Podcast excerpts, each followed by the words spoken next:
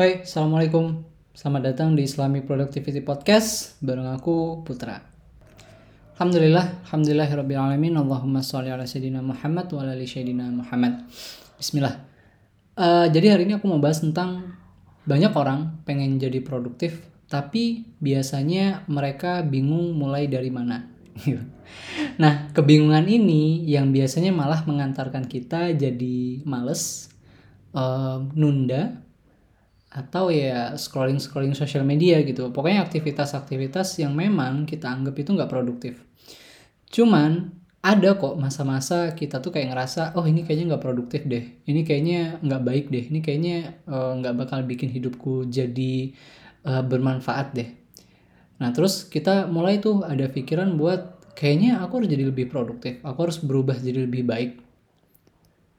Ketika muncul perasaan untuk berubah itu dan kita mau mulai, tapi kita melihat jalan buntu kayak oke, aku mau jadi produktif nih, tapi mulai dari mana nih, aku bingung gitu. Nah makanya aku juga beberapa kali sering sampein ke teman-teman gitu, kayak biasanya rasa males, sering nunda dan lain-lain itu bukan sebab, tapi itu tuh akibat gitu. Nah kalau ada akibat, berarti ada sebabnya. Nah, sebabnya biasanya karena rasa bingung. Bingung harus mulai dari mana. Dan aku pun dulu ngerasain nggak? Aku juga ngalamin dulu. Bingung mulai dari mana. Apa yang aku lakukan waktu itu? Nah, yang aku lakukan adalah aku mikir. Sebenarnya yang salah dari hidupku yang paling krusial itu apa sih? Gitu. Apa sih yang bikin atau yang mempengaruhi keseharian itu? Ada satu aktivitas yang mungkin akan sangat mempengaruhi semua aktivitas di keseharian itu. Dan akhirnya aku nemu satu aktivitas, yaitu apa? Tidur setelah subuh. Karena gini, kenapa aku fokusnya ke tidur setelah subuh waktu itu? Karena problemnya ternyata bukan cuman ketika tidurnya itu, tapi sebelum tidur dan setelah tidurnya. Kita mulai dari sebelum tidurnya. Sebelum tidur, kenapa kok bisa aku tidur setelah subuh? Oh ternyata ada problem di malam harinya, yaitu aku sering begadang malam. Begadang malam, ya tidurnya suka tengah malam atau lebih dari tengah malam, paling cepat pun itu jam 11 atau setengah 12. Akhirnya subuh bangun, ketika bangun subuh, sholat, selesai sholat, langsung tarik selimut lagi, tidur. Sampai jam berapa mungkinnya, jam 7 atau setengah 8 kayaknya, atau setengah 7, ya beda-beda deh, tergantung malamnya itu tidurnya jam berapa. Sedangkan jam 9 itu aku masuk kerja. Nah ketika bangun setelah tidur subuh tadi, itu kayak perasaan badan itu ya gimana ya, maksudnya pasti gak enak gitu. Teman-teman aku yakin kayaknya ngerasain juga deh. Ya mungkin emang rasa ngantuknya terselesaikan, tapi kayak kepala tuh jadi agak pusing, terus badan agak nggak enak. Ya walaupun tetap kita paksain tidur, karena kalau nggak tidur malah lebih parah mungkin bagi kita yang udah terbiasa tidur setelah subuh. Nah itu akhirnya mempengaruhi aktivitasku di siang hari sampai malamnya lagi. Kenapa ya? Bangun dengan pikiran yang tidak jernih atau perasaan yang nggak bagus, mood yang nggak bagus, bisa mempengaruhi aktivitas kita setelahnya, karena dari awal moodnya kebawanya nggak bagus gitu. Ya, jadi jalanin harinya ya males-malesan, kadang juga seadanya, nyelesain amanah ya seselesainya gitu, nggak ada yang spesial. Nah akhirnya satu hal yang bikin aku fokus untuk merubah itu adalah ketika aku baca hadis dari Rasulullah SAW, bahwa beliau ternyata pernah berdoa pada Allah yang mendoakan keberkahan untuk umatnya di waktu pagi. Jadi Rasulullah berdoa, ya Allah berkahilah umatku di waktu pagi. Nah, posisinya adalah ketika aku udah mulai belajar tentang Islamic Productivity. Salah satu perbedaan antara Islamic Productivity dengan Western Productivity adalah hasil yang kita inginkan, atau hasil yang kita inginkan, resultnya. Di Western Productivity biasanya mereka lebih ke hustle. Hustle itu kayak lebih serba terburu-buru, sikut-sikutan, persaingan sana-sini, dan bla bla bla bla. Nah, tapi kalau di Islam, kita punya yang namanya berkah.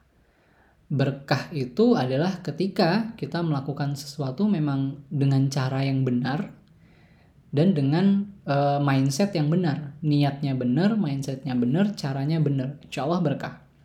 Itu. Nah, keberkahan inilah yang bikin aktivitas kita atau produktivitas kita jadi lebih mudah, jadi lebih menenangkan, jadi lebih menyenangkan insya Allah. Jadi fokusnya di Islamic Productivity itu adalah kita berusaha mencari keberkahan dalam setiap aktivitas kita.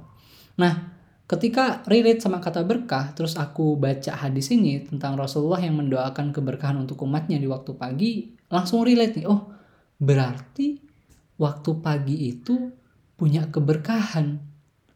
Masa iya sih Rasulullah doa nggak dikabulkan sama Allah gitu? Nggak mungkin banget, ini manusia paling sempurna nih, kekasihnya Allah. Kalau minta udah pasti 100% dikabulkan sama Allah. Dari sana, aku akhirnya ngelis tuh, aku nulis. Berarti hal yang paling krusial yang harus aku ubah adalah tidak tidur lagi setelah subuh. Yang tadinya aktivitasnya itu tidur, harus aku ganti sama aktivitas yang lain. Supaya apa? Dapat keberkahan yang sudah Rasulullah SAW mintakan pada Allah dan pasti insya Allah dikabulkan sama Allah. Jadi tugas kita menjemput keberkahan yang sudah dimintakan sama manusia terbaik. Yang dimintanya pada zat yang terbaik. Dan di waktu yang insya Allah terbaik juga gitu, waktu pagi gitu.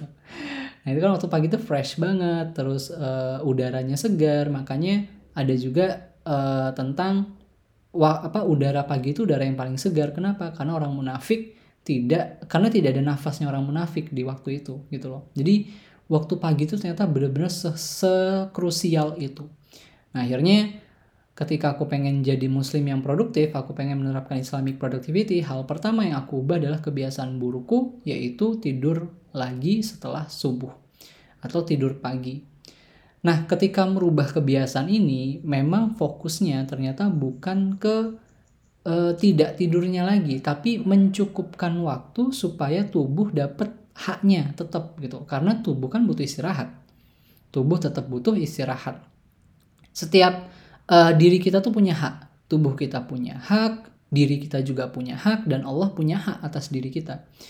Makanya aku kurang setuju untuk orang-orang yang membuang-buang waktunya di malam hari untuk begadang, lalu di subuh mereka alibikan gitu, aku tidur lagi soalnya tadi malam begadang habis gini, padahal sesuatu yang memang mungkin bisa ditunda sampai pagi gitu loh, nggak terlalu urgent, bisa digeser ke waktu pagi, tapi mereka paksakan di waktu malam, jadi melewatkan mereka dari waktu pagi.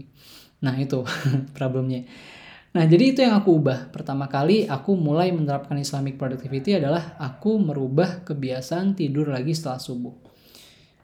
Apakah mudah? Ternyata enggak. Nah, sekarang pembahasannya adalah apakah ini mudah? Enggak mudah. Jadi Masya Allah, aku coba luruskan niat, aku coba progres, dan 3 hari pertama itu bagaikan, aku kayak orang sakit tipes gitu loh. Jadi ya Allah, seberat inikah berubah? Seberat inikah jadi pengen jadi produktif gitu? Ya Allah, berat banget gitu. Jadi yang biasanya habis subuh itu tidur lagi, itu aku paksa nggak tidur. Nah, malamnya pastikan aku harus tidur lebih awal. Tapi ternyata nggak berhasil karena udah terbiasa tidurnya itu di setting di mindsetku itu jam 11, jam 12. Jadi kalau dipaksa jam 9 atau jam 9:30 itu nggak bisa tidur. Walaupun udah merem ya, tapi nggak bisa. Akhirnya aku harus cari siasat nih. Ini ada obstacle, ada kendala. Pengen nerapin habits baru tapi ada kendalanya.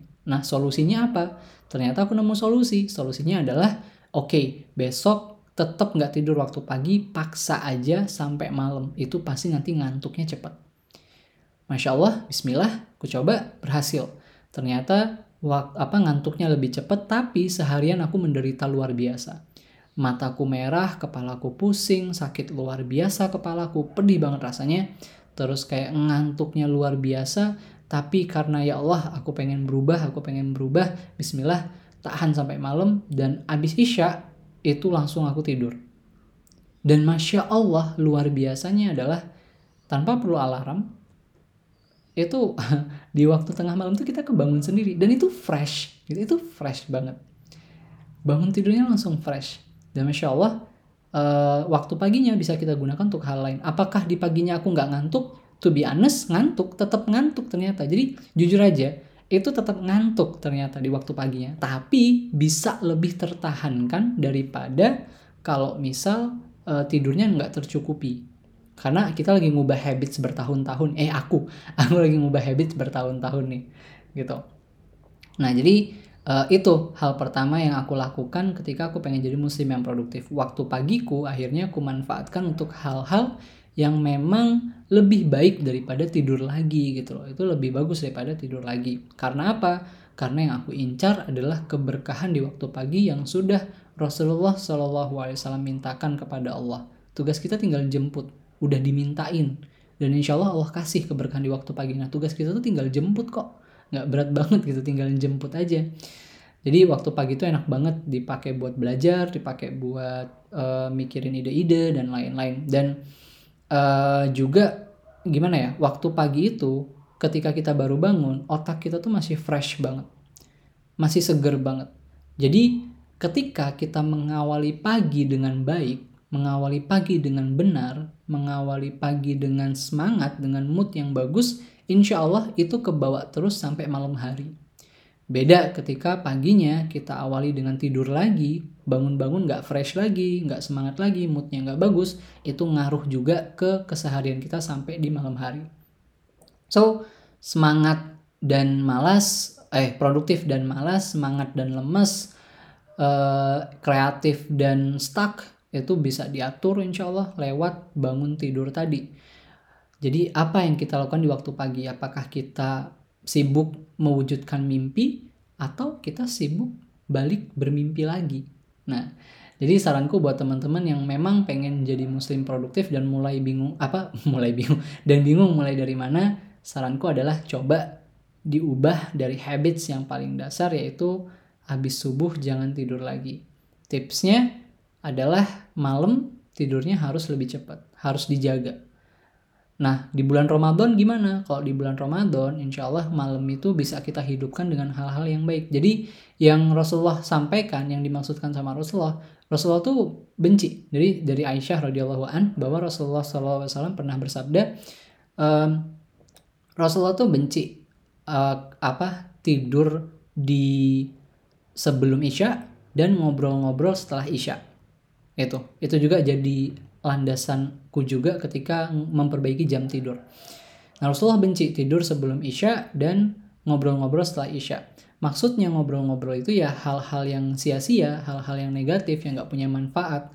Tapi kan kalau misal di bulan Ramadan menghidupkan malam dengan tadarus, baca Quran, insya Allah berkah kok, insya Allah berkah.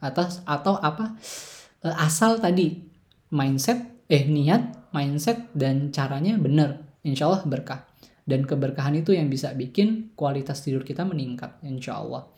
Nah, jadi kalau misal malam, ya aku sarankan, kayak aku pribadi, aku orang yang sekarang gak kuatan kalau begadang sampai tengah malam banget. Sampai jam 11 banget itu kurang kuat. Itu pun jam 9, setengah 10 aku udah ngantuk luar biasa gitu loh. Nah, kadang gak efektif di jam-jam itu. Makanya minta tidur badanku gitu. Nah, tapi insya Allah paginya jadi lebih fresh. Makanya kalau ada tugas-tugas, ada kerjaan-kerjaan, aku lebih prefer digeser ke waktu pagi kalau misal masih sempat gitu. Jadi buat teman-teman, saranku ketika pengen mulai jadi muslim produktif, mulailah dari memperbaiki jam tidur. Ketika jam tidurnya diperbaiki, insya Allah hidup kalian juga akan berubah jadi lebih baik, insya Allah. Kenapa? Karena ada contoh-contohnya dari Rasulullah, ada penjelasan-penjelasan dari Allah. Nah, itu tinggal dicari aja, tanya ke ustaz-ustaz, cari kajian-kajiannya, insya Allah ada kok. Jadi tips simpelnya adalah tidur lebih awal, bangun lebih awal, tentukan aktivitas pagimu, lalu produktiflah di waktu siang sampai malam, insya Allah. Jadi jangan hanya bangun pagi, tapi bangun pagimu. Insya Allah mungkin next time kita akan bahas tentang gimana cara ngatur aktivitas di waktu pagi. Insya Allah. Gitu aja untuk hari ini. Masya Allah, semoga bisa teman-teman manfaatkan. Semoga bisa bermanfaat untuk teman-teman gitu. Insya Allah. Barakallahu fikum. Jazakumullahu khairan. Kita ketemu lagi di next podcast, di Islamic Productivity Podcast bareng aku Putra. Jangan lupa untuk dikasih rating di podcastnya. Dan kalau berkenan di follow, kalau memang ini bermanfaat, kalian rasa bermanfaat, supaya nggak ketinggalan tiap episode-episode yang bakal aku upload. Dan kalau kalian punya saran, punya masukan terkait episode yang harus aku bahas, atau topik-topik yang harus aku bahas, atau ada pertanyaan-pertanyaan, bisa banget langsung DM aja di @muhammadagsaputra di Instagram. Nanti insya Allah kalau ada banyak pertanyaan yang masuk, mungkin akan ada episode untuk sesi Q&A insya Allah. Barakallahu fikum, jazakumullah khairan. Mohon maaf kalau ada salah kata, mohon maaf kalau ada kata-kata yang kurang berkenan di hati, itu mohon dimaafkan. Semoga tidak jadi hisab untukku nanti insya Allah. So, barakallahu fikum sekali lagi, jazakumullah khairan. Ini kita sampai ketemu lagi di next podcast dari Islamic Productivity Podcast bareng aku Putra. Be a Muslim, be productive. Bye-bye.